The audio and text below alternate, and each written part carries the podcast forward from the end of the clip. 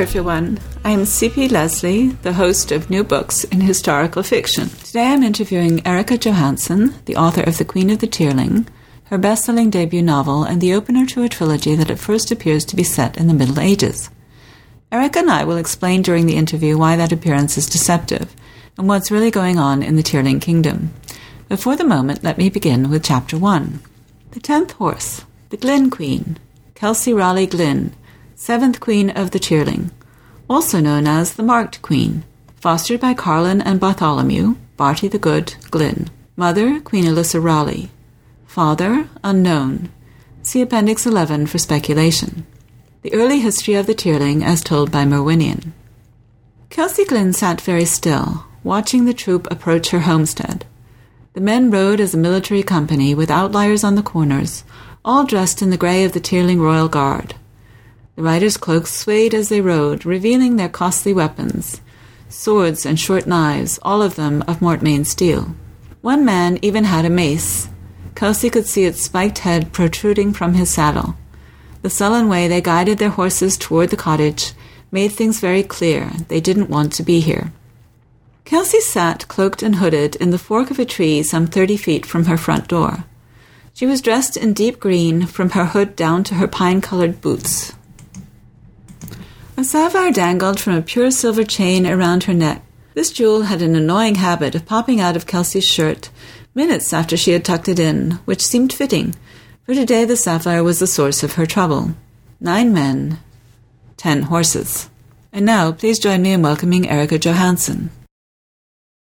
Hi, Erika. Thank you for agreeing to talk with me today. Hello. Uh, so as not to confuse people, uh, let me mention right away that the Queen of the Tearling is set in the 24th century, uh, so and not the 14th. So strictly speaking, it's a bit of a stretch for new books in historical fiction. Mm-hmm. Uh, but it's good to expand the horizons, and this book offers us a chance to talk about societies and how they advance and revert, as well as where our own society may be heading. Uh, but before we get to all of that, uh, let me start out, as I usually do, by asking you how you became a novelist. Uh, had you always intended to write fiction? Um, I always liked to write fiction, but there was a huge chunk of my life during which I was fairly sure that I wasn't good enough at it to do it for a living. And so during that time, I decided to become a lawyer instead. So um, I actually ended up writing this Queen of the Tearling. I started it in law school and then wrote it over the next four years while I became a lawyer. And uh, so, yeah, I for a long time I didn't plan to write fiction, not for a living anyway. But I've always written since I was a little kid. So you did it entirely alone. You didn't um, you didn't take English in college or work with other writers or anything. Like oh that? well, I mean, I went to the I went to the Iowa Writers Workshop, but that's pretty much where I figured out that I didn't think I was good enough, um, and that I would never get published. So I've, t- I've taken a lot of fiction writing classes, and I've I was a creative writing, an English major with a creative writing emphasis, but I just it was always something I loved to do, and I assumed it would always be a hobby. Ah. Um, so, are you still a lawyer, or are you now for writing full time? Uh, technically, I'm a lawyer, though I'm inactive now. I don't practice. Um, but no, now I've fortunately get to write full time, which is about the greatest thing in the world. So, um, how did you come up with the story that became the Queen of the Tearling? Um, actually, I just I had a dream one night. It's the silliest and saddest way to think up a idea for a story, but it's the truth. Um, I had a dream about ships going over a horizon, and then a few days later, I saw Senator Obama on television for the first time. And at that time, I didn't even know who he was. This was in 2007. And I was so impressed with him that I just started thinking, wouldn't it be nice to be able to write a story about an idealistic leader who didn't face the nightmare that idealists face in America? You know, I, I wanted to create a different world where it was perhaps a little bit easier to practice idealism.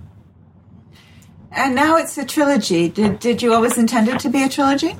Uh, when I started, I thought it was going to be two books, only because I was going to talk about the backstory of the world in exposition. You know, seems to be the modern practice these days for any book set in a dystopia of any kind to just take eight pages out of the first chapter and tell you all about the world. You know, give you history, give you backstory. And I've never liked that. I find it kind of sloppy and lazy. And so I decided very early on that I wanted to talk about the backstory of my world and tell it as a story. And at that point, it became a trilogy because I knew I would need an extra book to do it right. That makes lots of sense. So, the central character of your story is Kelsea, uh, who has just had her 19th birthday when we meet her in chapter one. Uh, tell us who she is and what the significance is of the 10th horse.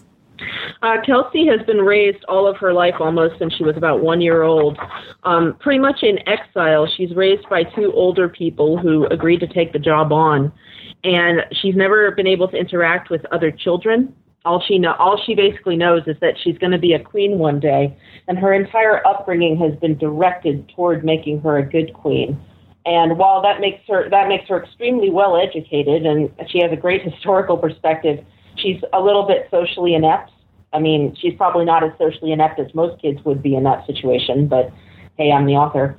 and um, she just she basically has never related to anyone her own age, only these two caretakers all of her life. So the tenth horse is the horse that a bunch of guards are bringing to take her back to her family's ancestral castle, um, so she can take up the reins of being a queen at age 19.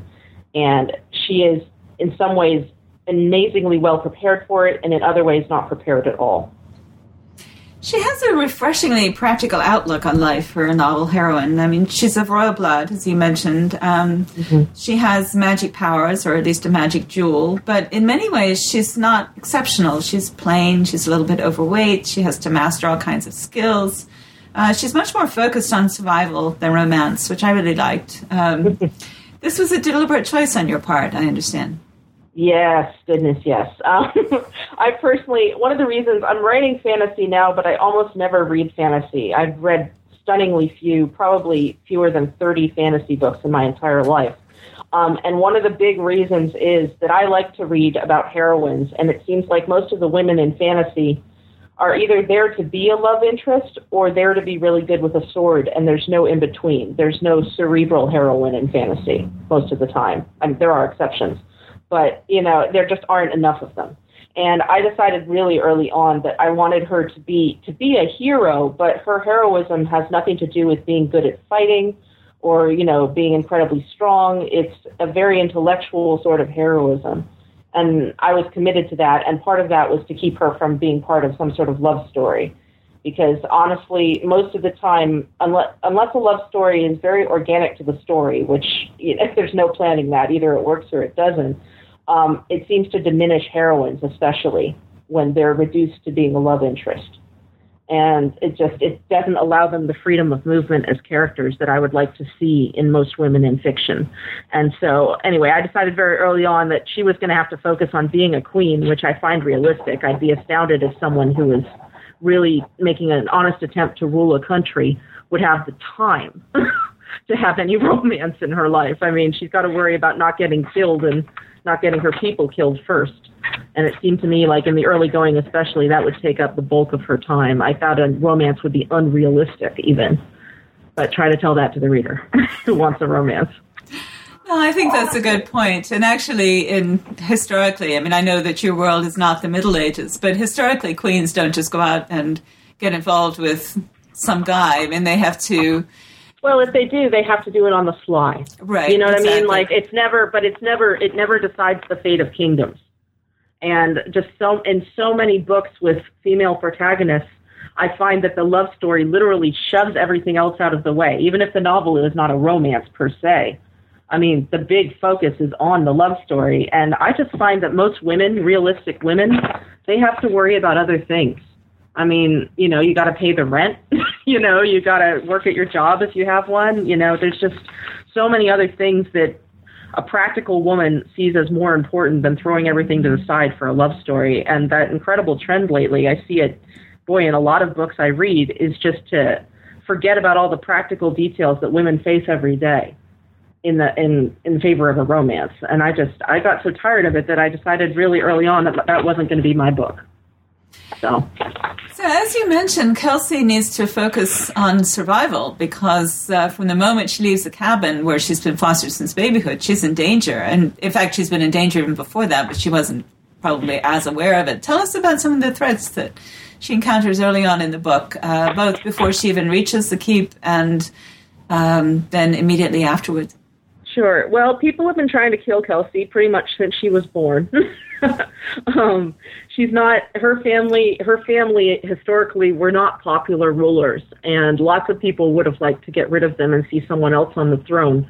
Um, the further issue is that there's a neighboring kingdom called Mortmesne, um, and they invaded the Tearling some years ago, and as as a reader will find out, did not quite complete that invasion.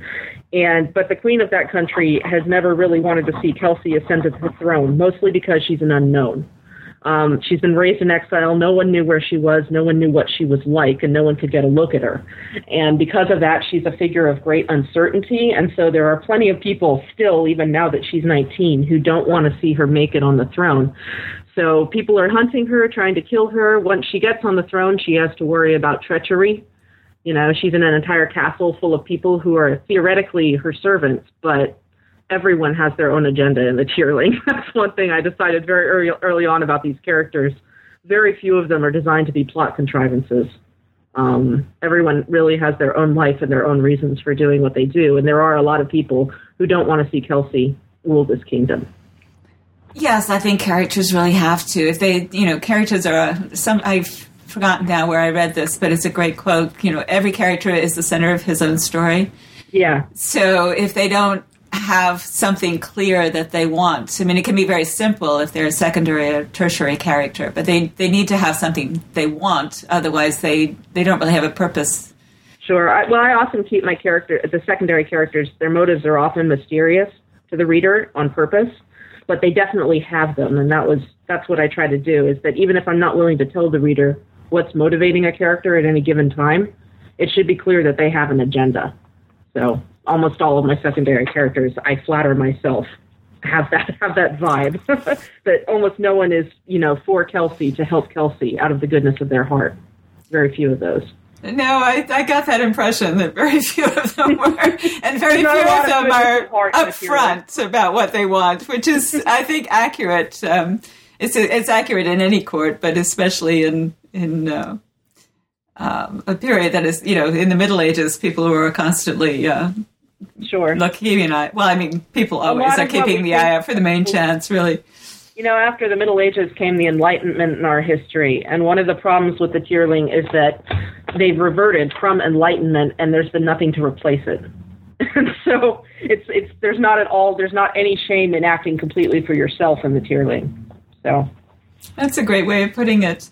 So one of the things I noticed, um, it was quite coincidental. I've been reading um, Jared Diamond's "The World Until Yesterday" as a way of connecting to my own characters, and I, I haven't gotten very far, but that's not his fault. Um, it's but, I didn't get very far through Jared Diamond either. maybe it is his fault. I hope he's not listening.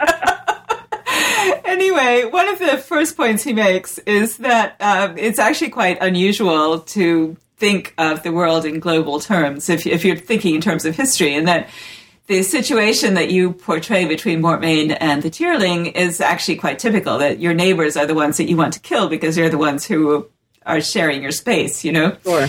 Sure. And so you you mentioned that Mortmesne inv- invaded the Tearling, but I wondered if you could talk a little bit more about the kingdoms themselves as they're portrayed in this book. I'm not asking you to go further into the series, but just as they are here, and a little bit about the Red Queen of Mortmesne.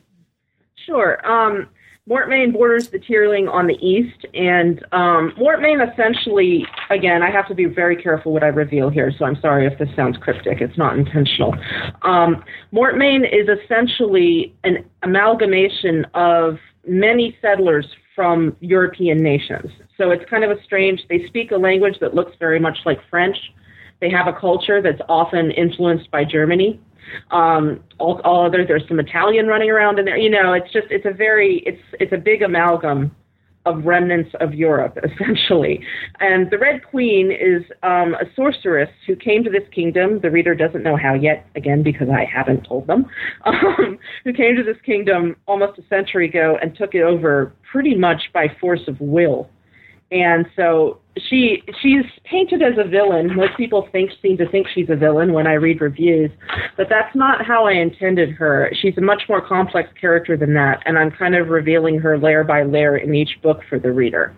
But I suppose if you're talking about conflict over resources in a Jared Diamond sense, she is very much the antagonist because her kingdom is never satisfied and it wants more and therefore having a small neighboring kingdom like the Tearling that has a couple of useful resources like oak, you know, like lumber, is almost intolerable to her to just leave that kingdom alone. so I don't I don't intend her to be evil and I don't think by the end of the trilogy most people will think she actually is. But, you know, she is this threat that looms very large over the Tearling on its eastern border. Um, to the south of the Tearling, we have a kingdom called Cadare that's uh, that I'm going to have to kind of take a moratorium on. It's a it's a desert kingdom. Um, it's ruled by a very patriarchal society, and that's pretty much about all the reader knows about it right now. And I'm sorry, I have to keep it that way. That's fine. I I had the impression, maybe it's not accurate, but I had the impression that Mortmesne is a little more industrial. Maybe that's not quite the right word, but they have coal and they have they are well they're gifted with natural riches is i think how i'd put it. Okay. i don't think none of these nations are particularly industrialized. Uh, mortmesne comes closest. Um, this whole this entire culture basically has repudiated technology. And they, they've all come from a common ancestry that basically left technology behind on purpose and so that's why nothing has really re-evolved in the way we would naturally expect it to over 300 years. Um, so anyway, no, Cadare, I would just say they have a lot of riches in the ground, but are not necessarily really industrialized in any way. Okay, so they're not they're not actually mining or anything. They're just they're mining, but if they're mining, they're doing it by hand. I see. Okay. Or with you know with with the old fashioned say rope and pulley device, not right. so much machinery. Okay, got it. Um, so one thing that the another thing actually that the world of the Tearling has in common with the Middle Ages is its extreme social stratification. And I, as I understand, one reason that you wrote these novels was in part in response to the increasing social stratification in the United States. Someone found one of my interviews. Oh, I'm sorry, just having some fun there. Um, yeah, they sent um, it to me along with the book. Did. Um, I just I am appalled, honestly, at what's becoming more and more okay every day in the United States in terms of just screwing over your neighbor to enrich yourself. I'm getting extremely tired of it, and because I have nothing but writing, I'm not a politician. I can barely talk to people. I have no way to express that except through a story. So I can't help keeping my, I definitely can't help keeping my politics out of my stories. It's never happened before. It's never going to happen. So I just, you know, if I'm creating a kingdom, I really wanted to explore. I mean, the tearling is different from our world, but it's not that different. And I wanted to explore what the long term effects of serious endemic inequality would look like by the end of our species, you know, or by approaching the end of our species. And it's just not good. So. So tell us a little bit about the social uh, system in uh, the Tearling. The Tearling has essentially reverted to serfdom, um, and I mean that in the full, in the exact way the Middle Ages had serfdom. Um, farmer, you know, poor tenant farmers, and they're not really tenants because they're essentially indentured servants, work patches of land which they're allowed to live on and then have to give all the profits to the noble who owns the entire patch of land. I mean, it's basically serfdom as I learned it in fourth grade. You know, it's reverted exactly to that. And because of that, you have a humongous underclass that is in no way ever able to save anything or to buy land for themselves or do much more than subsist, barely. Everyone in the, almost everyone in the Tearling is starving. Um, and you have an enormous nobility class that is basically you know, it would look it would look like a pretty sad lifestyle to us at this point in time, but for the Tearling, they're living a, very much the high life. And there's just simply no concern. There's a huge disconnect between these two classes in that no one in the nobility class is looking down the road to see what happens when a huge underclass starves for long enough. No one is thinking about it or worrying about it or wondering if it's right or wrong. It simply is. I mean, the Tearling is a pretty savage country that way. And I mean, the Tearling has an excuse. they, they have reverted to, you know, to pretty much our more primal ancestors. But we don't really have that excuse, especially in America or any industrialized nation, that you just don't have to look around you and pay attention to what other people are going through. I also get the impression that these nobles don't really do anything, right? I mean, they're, they're not like the traditional medieval no, aristocrats they're good who old-fashioned fight. landlords, mm-hmm. basically, and they don't even have the noblesse oblige. You know, the the idea that they used to say nobles used to at some points have courts, you know, and address address injustices or adjudicate disputes between their tenants. That used to happen sometimes, and even that was better than what's going on here, which is that the noble literally does nothing but collect money. So. And one of the things that gets Kelsea in trouble early enough in the book that I feel comfortable asking you about it is that she, as almost as soon as she gets to the keep, which is where the royal family lives, she um, discovers that her people are um, shipping slaves. They're not trading slaves, but they are shipping their own people as slaves to Mortmesne.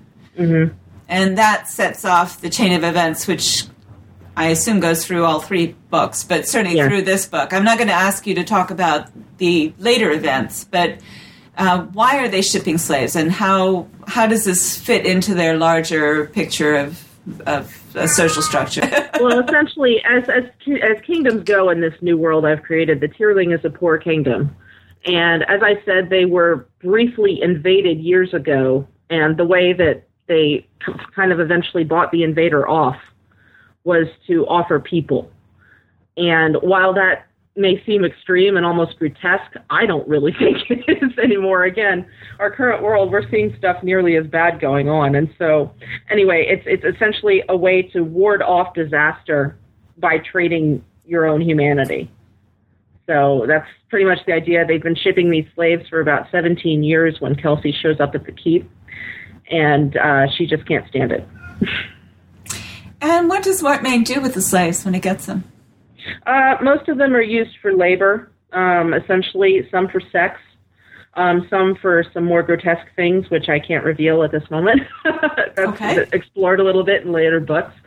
Um, but essentially, what slaves have always been used for in human history. You know, there's some pretty standard uses. Um, it's to do the labor that you don't want to do yourself. You know, it's it's it's basically to to provide a better life for everyone in Mortmesne because everyone in Mortmesne benefits from having a bunch of free labor come into the country. You know, their standard of living is significantly higher than the tearlings because of that, as again, as it's always been in history. So it's it's keeping the subjects of Mortmesne happy, basically. Yes, very much. There's a the entire Mort economy basically runs on slaves, and in the second book, the reader will see that when the slave shipment stops, uh, it's basically the entire world stops spinning in Mortmesne.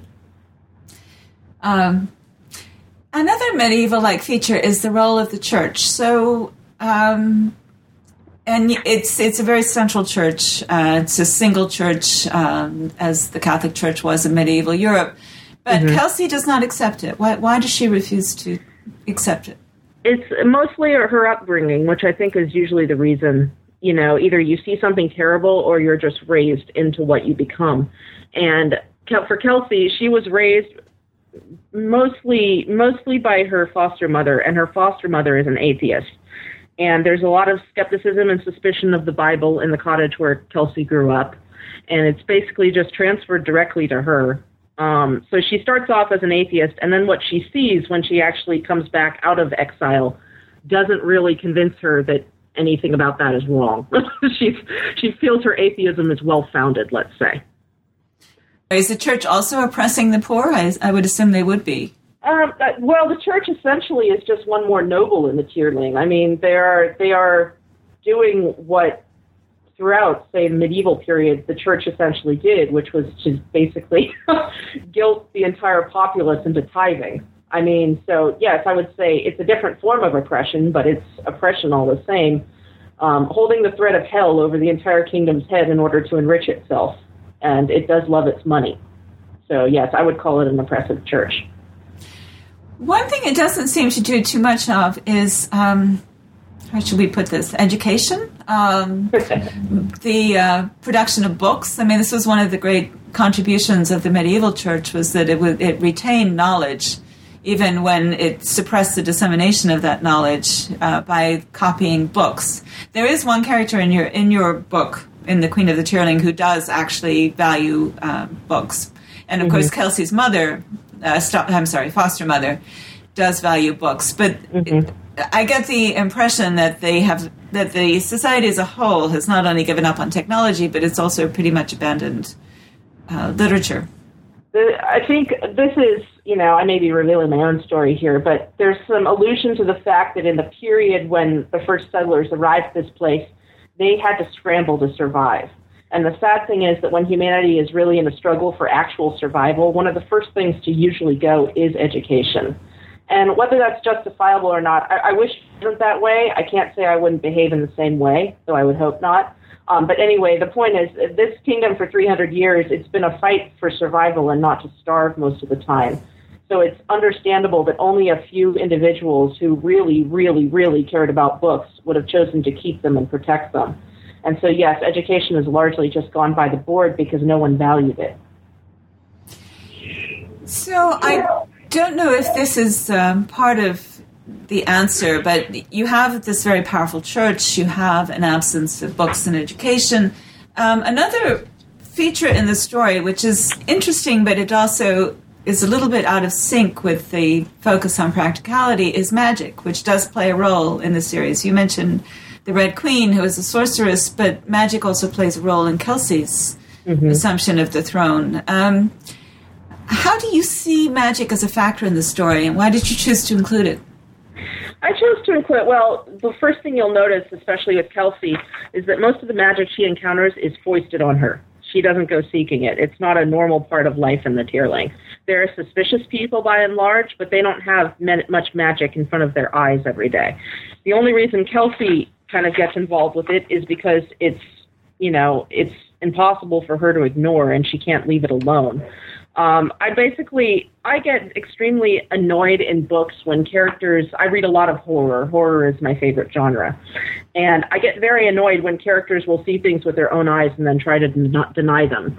So one of the first aspects of Kelsea's character that I wanted to v- develop is that being a practical person, when confronted with evidence of magic, she will not just turn around and start looking for any alternate explanation and go crazy, you know, and spend pages and pages trying to do that. She sees magic, she encounters it, and she starts to wonder how she can use it, as any practical person would when they run into a tool that seems like it might be useful. Um, I just I wanted it to be a very pragmatic kind of magic, though, in that she doesn't understand how it works. No one does. She can't really use it consistently because she has no idea how it works and it's only really an inter- intermittent force in the story. I mean, I wanted to have magic in this kingdom mostly because I realized pretty early on I was essentially writing a fantasy novel, and it would be a sad fantasy world without magic. But I never intended it to be central to the story or to be anything except perhaps a deus ex machina from time to time. Um, it, it does influence Kelsea's life, but it's just not.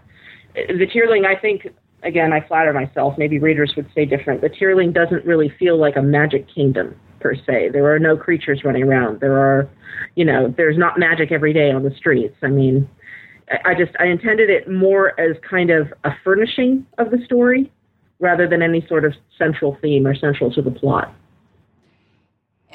At least in the Tearling, it seems to be very much linked to Kelsea's royal status. Is is that accurate? In- yeah, this magic, um, the reader will find it out down the road, is not wholly dependent, but heavily dependent on bloodline. And so, you know, again, that's about all I can say about it right now, though. Sorry.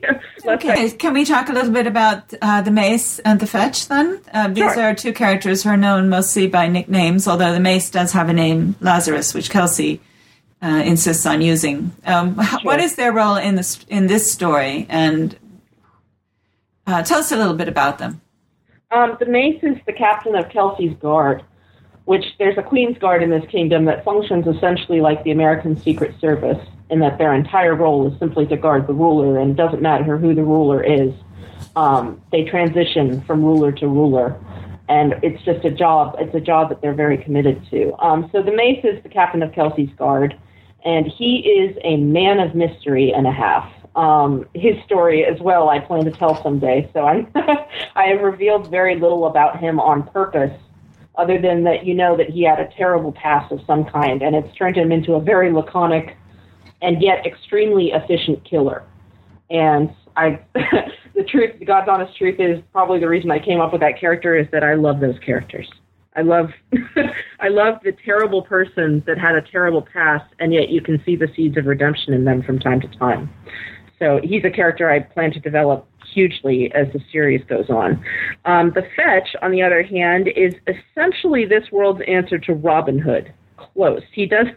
He doesn't distribute the money to the poor. He's keeping it for a rather nefarious purpose, probably. But he is a rogue. He's the rogue in the rogues gallery. He is the ultimate rogue in that he's a thief. Um, he's an outlaw. He's you know rather dashing as as men go in these kind of stories.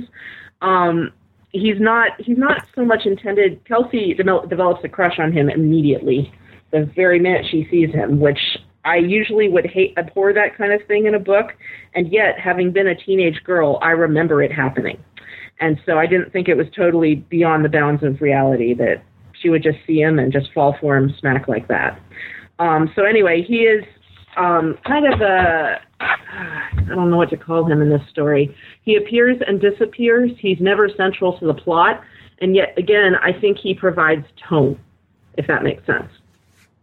Yeah, he's in some ways he seems like uh, the Mace's mirror image, in his, in the sense that he is um, the Fetch is a scoundrel, and the Mace is, you know, the the stolid, supportive mm-hmm. Servant. Mm-hmm. Um, you know, the Mace is pro government, the Fetch is, I don't know that we can call him anti government, but he's certainly got his own show going in the background. Yeah. I'll give you that. Um, but he's also kind of essential because he's, you know, he's the charmer. And I agree with you. A 19 year old girl, especially one who's been raised in isolation mm-hmm. in the mm-hmm. way that Kelsea has, uh, she would be flattered by him. And well, she would be vulnerable. Vulnerable, yes. emotionally speaking, like she's read books about dashing men all her life. You know, she likes them, and she's never seen the real thing in the flesh. And I think that would be an incredibly heady experience for a 19 year old girl. So, again, I just I remember it's happened to me once or twice when I was a teenager when I was just looked and done. mm-hmm. So it's that sort of situation. Well, especially since she's a very bookish girl. You know, she's she doesn't have um, she doesn't have experience to draw on, um, and here he is, and he's uh, he's helped her in a moment of of uh, need, and he does things. You know, he shows his face to her where he doesn't normally, and sure, there's a certain age at which uh, the rebel is incredibly attractive you know the the bad boy is incredibly attractive and i think he's just kelsea is meeting him at exactly the wrong time because i'm i'm pretty sure 10 years later if she met this man she would have just walked away but she is 19 well she hasn't smart as she is she can't help it. No of course not. Yeah she doesn't have the uh, emotional maturity for it. Yeah. Um, so she gets to the keep, and part of her journey in this book is to begin to come to terms with who her mother was as queen. And could you tell us, without going into the backstory, but just the things that, that you reveal early in this book, uh, can you tell us a little bit about Elyssa and also the regent who is in control when uh, Kelsea gets to the. Sure. I think the way I get around revealing backstory is to tell you what Kelsea finds out about her mother. Right. That, um, that's what I'm asking you. Right. Certainly not the whole story, but yeah, is instructive. Um, Kelsea finds out pretty early on that the idealized version of her mother that she's held all her life, as I'm sure most foster children do, is entirely is entirely false. That her mother her mother may not have been a terrible person, but she was a terrible queen. Um, not responsible, uh, rather selfish, tunnel visions, extremely careless with the responsibilities she was given. And to Kelsea, that's about the worst thing. Like, I feel like she'd have an easier time finding out her mother was an axe murderer than finding out what she does, just that her mother was handed all of this power to, to rule a kingdom and did not take the responsibility seriously at all. And yet, in a sense, I have the impression that that helps Kelsea in the. I mean, she obviously doesn't like finding out that her mother is not the person that she's idolized, and yet she herself has to make these decisions and does make them. Well, I think the, the mother definitely serves as a sort of a goad. I mean, you know, it's it's it's one thing to just feel that you yourself are responsible as a queen. It's another to realize that you have to make up for the past mistakes of your family.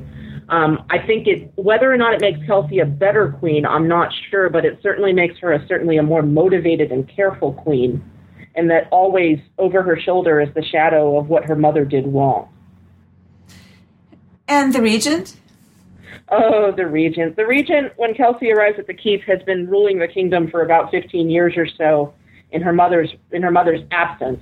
Um, her mother's death is a fuzzy fuzzy thing, and no one will quite tell her how that happened. But ever since her mother's brother, the regent, has been in charge, um, and he, I think the best word to describe him is a wretch.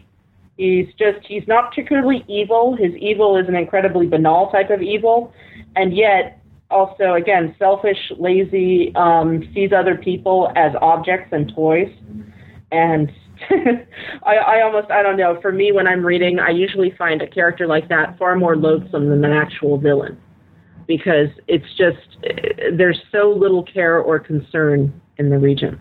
So I had a great time writing him because it was very fun. It's one of the reasons I keep on. I switch a lot of point of view in this story, and it's because I was dying for the opportunity to explore people that I didn't understand at all and see if I could thereby gain some empathy. And I'm not entirely sure I gained empathy for the regent, but it was at least an, a really interesting and informative exercise to try and write someone like that who I can barely understand. And if I met him, I'd probably yell at him.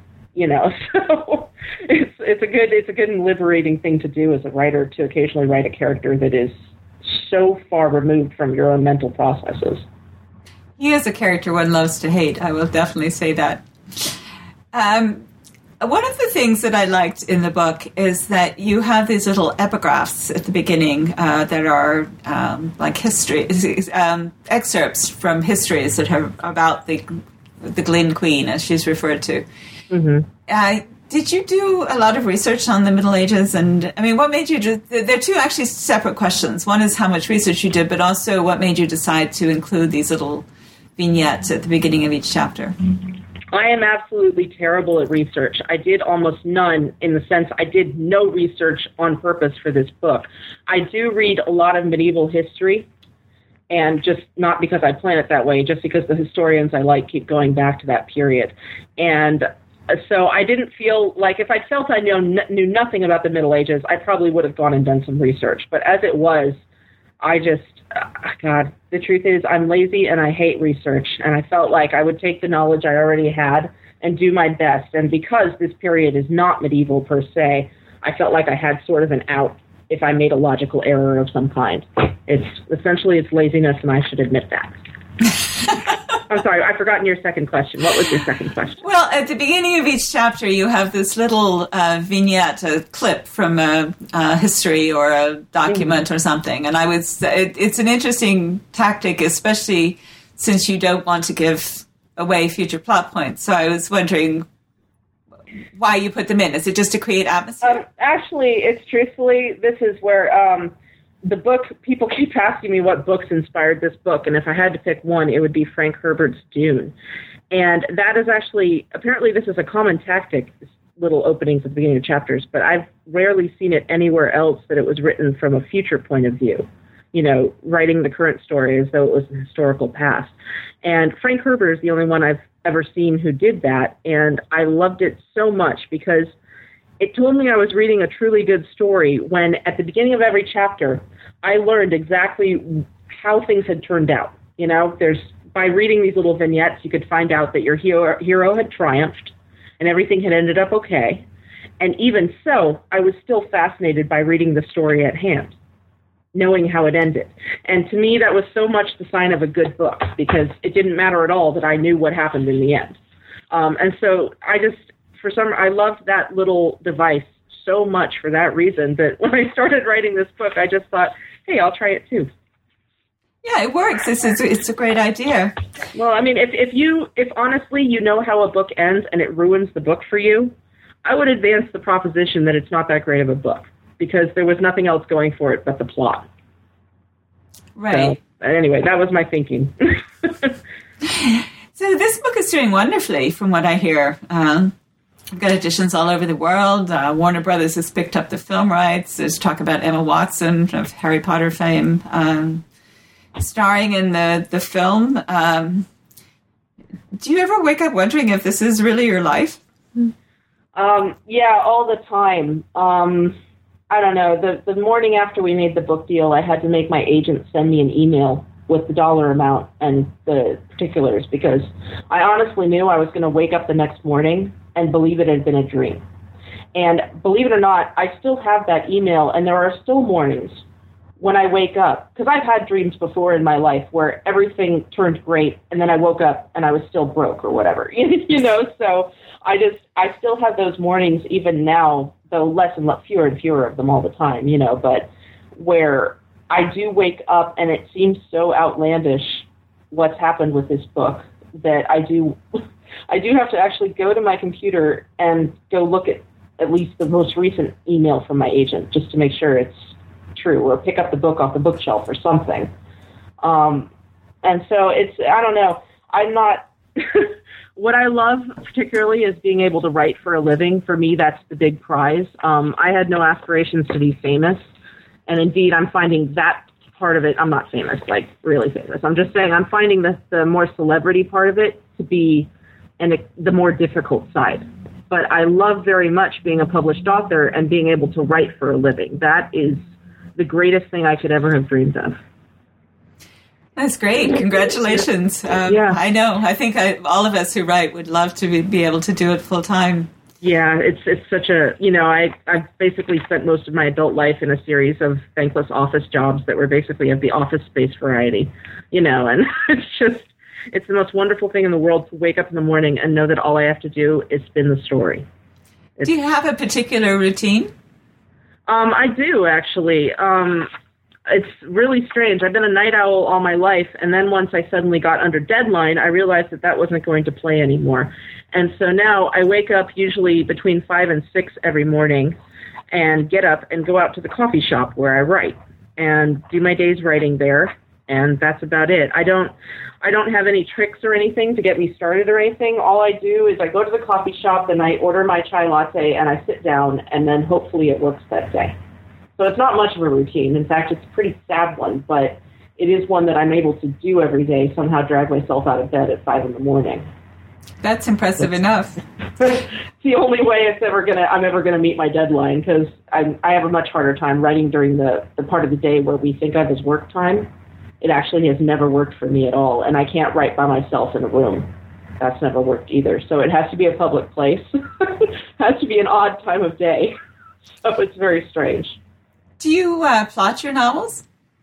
Um, I do, but unfortunately, I am I am a terrible plotter, and it's compounded by the fact that all of my better ideas come after I begin the story. It's always been that way. So, say for book two, I started out with a beautiful and perfect outline over 14 chapters, and literally by the time I finished chapter one, the outline had been shredded. Um, and I changed pretty much everything. So I try to outline and be efficient and responsible, you know, and treat it like a job. But the truth is, for I'm just not. There are there are authors I understand who can plot their entire book and then just basically write off that plot with only a few tweaks. And I'm pretty much the opposite. It's always a mess, and you know, I just I kind of have to hope it works. And then then our editing process is usually complex because of that, because I'm so disorganized. But eventually we kind of get there, almost by magic. I'm laughing because I'm exactly the same. I, I didn't plot my first couple of novels at all, and then I just to make it go faster, I would sit down and carefully work out the outline. Mm-hmm. So I would have a sense of where I was going, and mm-hmm. by the time I get to page five, it's like. well, do you find that? Do you find that like all the good ideas come not during the plotting process. Oh, absolutely. You know, the better ideas always come after I've written that outline, and I can't make that change. So, yeah, it's, I still make an outline just to go through the form of things, you know, because it feels like the responsible thing to do, but I don't I treat it as an extremely malleable, if not throwawayable document. So yeah, I do too. I find it useful to have a sense of where I want to end up. I mean, I don't mm-hmm. always know exactly, but that's exactly it. The end doesn't change, but everything before it does. Right, exactly. Yeah. But yeah, as soon as my character starts talking and moving around and stuff like that, it's like forget them. yeah, they, they do not pay any attention to the outline. exactly. I try to tell people who don't write about that phenomenon because they honestly, even my family, sometimes they believe that I honestly have full control of the characters. Oh yeah, no. People, just, people think I you're try, crazy. I try to explain to someone who doesn't write, but you just you have none. You yeah. know, they they run themselves. So they really do. And it sounds nuts, right? I mean, you've got voices talking in your head, right? Everything about writing is nuts. It's a wonderful kind of nuts, but it's it's not logical all the same. So the reason that we're doing this interview now is because your paperback version of Queen of the Tearling just came out. Um, mm-hmm. And your first sequel, The Invasion of the Tearling, is due for release in June. Um, is there anything you can tell us about the new book without giving away spoilers? Um, Sure. Well, in, in, the invasion of the Tearling, the Tearling is once again facing invasion by its neighbor Mortmesne. And the other thing, there have been a lot of complaints about the first book that I don't reveal enough of the backstory of this world, and that's absolutely true. But the reason I didn't was because I was saving it for book two. So in book two, the reader will actually get a huge chunk of how on earth people ended up in the Tearling and what brought them there. Um, so that's um, that's maybe a third of the story is actually the history of the Tearling, told from the point of view of characters who lived long before it. Um, also, mostly we get to see Kelsea, who is a, an incredible idealist and incredibly bright character in book one, become a little bit darker and more sinister. I don't think she turns bad or anything, but she definitely becomes more of a human and less of an idealist in book two.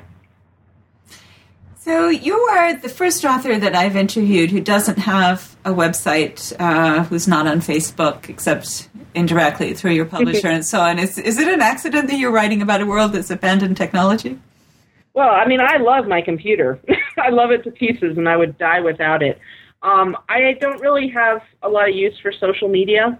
Um, I'm just I'm either a, I don't think I'm quite a luddite because there are certain kinds of technology I absolutely adore but I am old fashioned in the sense that I still like to meet people personally. And when I talk to them, I like to talk to them personally and not by full blast, letting everyone at once know about the events in my life.